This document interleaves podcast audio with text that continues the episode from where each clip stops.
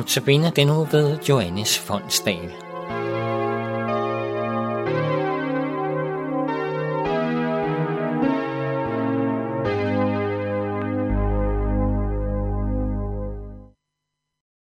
I det velkendte eventyr om Klods Hans, så kan vi høre, at Klods Hans gør det ene fund efter det andet. Mudder, en gammel træsko øh, og en død krave.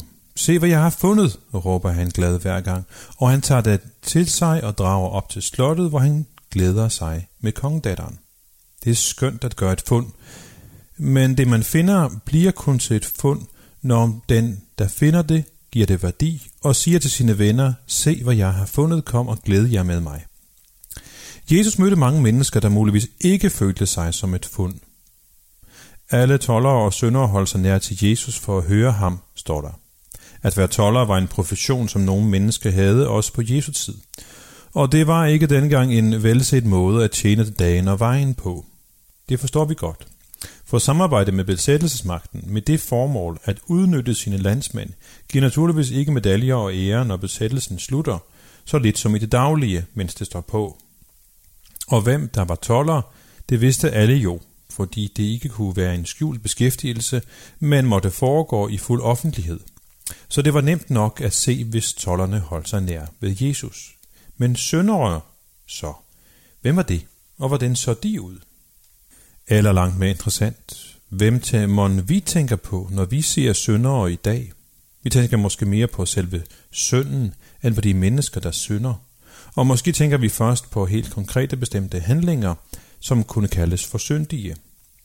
Hvis vi kigger ud i det danske samfund, så forekommer det mig, at synd, syndighed og syndere enten har en fortidig gammelagtig klang, eller en lidt sødlig, ualvorlig klang. Synd er blevet lidt lunken, til forladelig skejen ud, eller noget i den retning.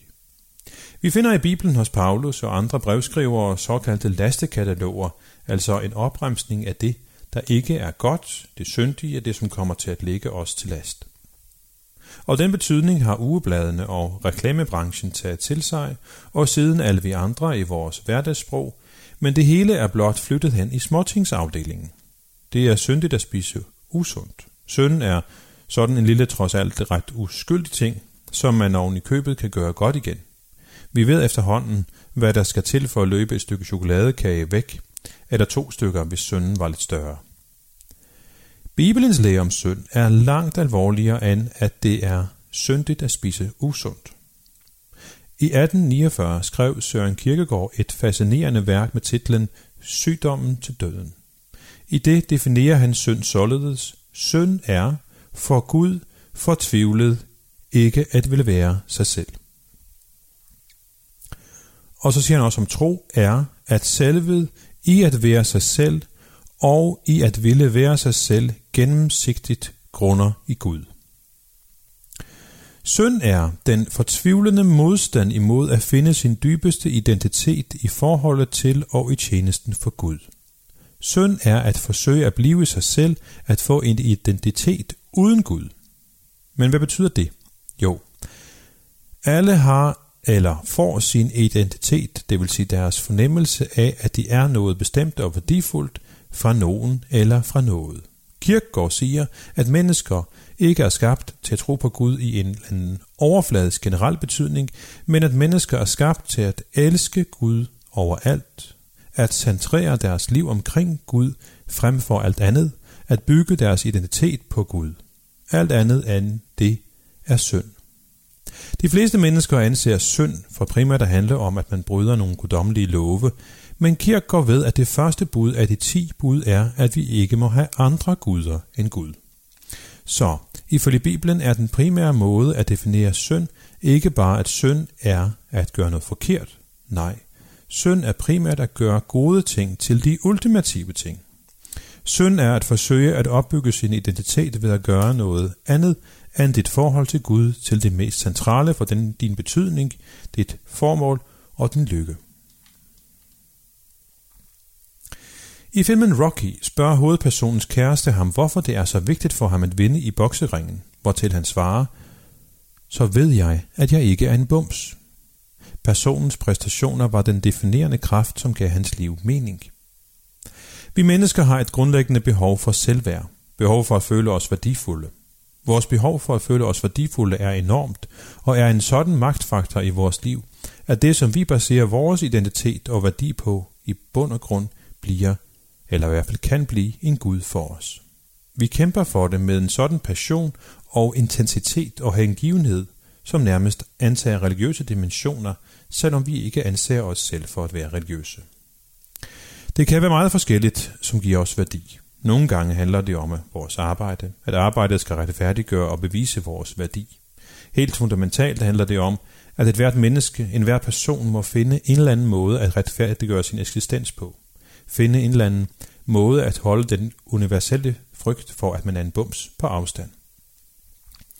For en generation siden kom følelsen af værdi og identitet fra at opfylde sine forpligtelser for familien og tjene samfundet. I vores nuværende individualistiske kultur forsøger vi at finde følelsen af værdi og identitet i vores præstationer, vores sociale status, vores talenter eller vores kærlighedsforhold.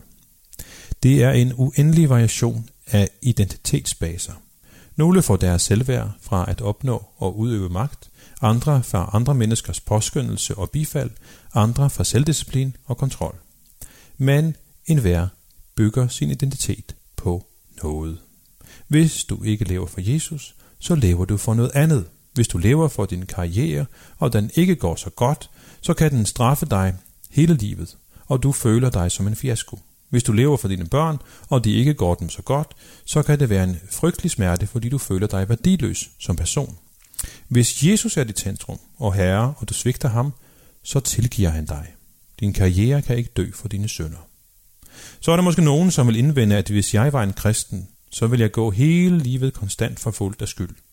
Men sandheden er, at vi alle bliver forfulgt af skyld, fordi vi må have en identitet, og der må være en eller anden standard at leve op til, ved hvilken vi får den identitet.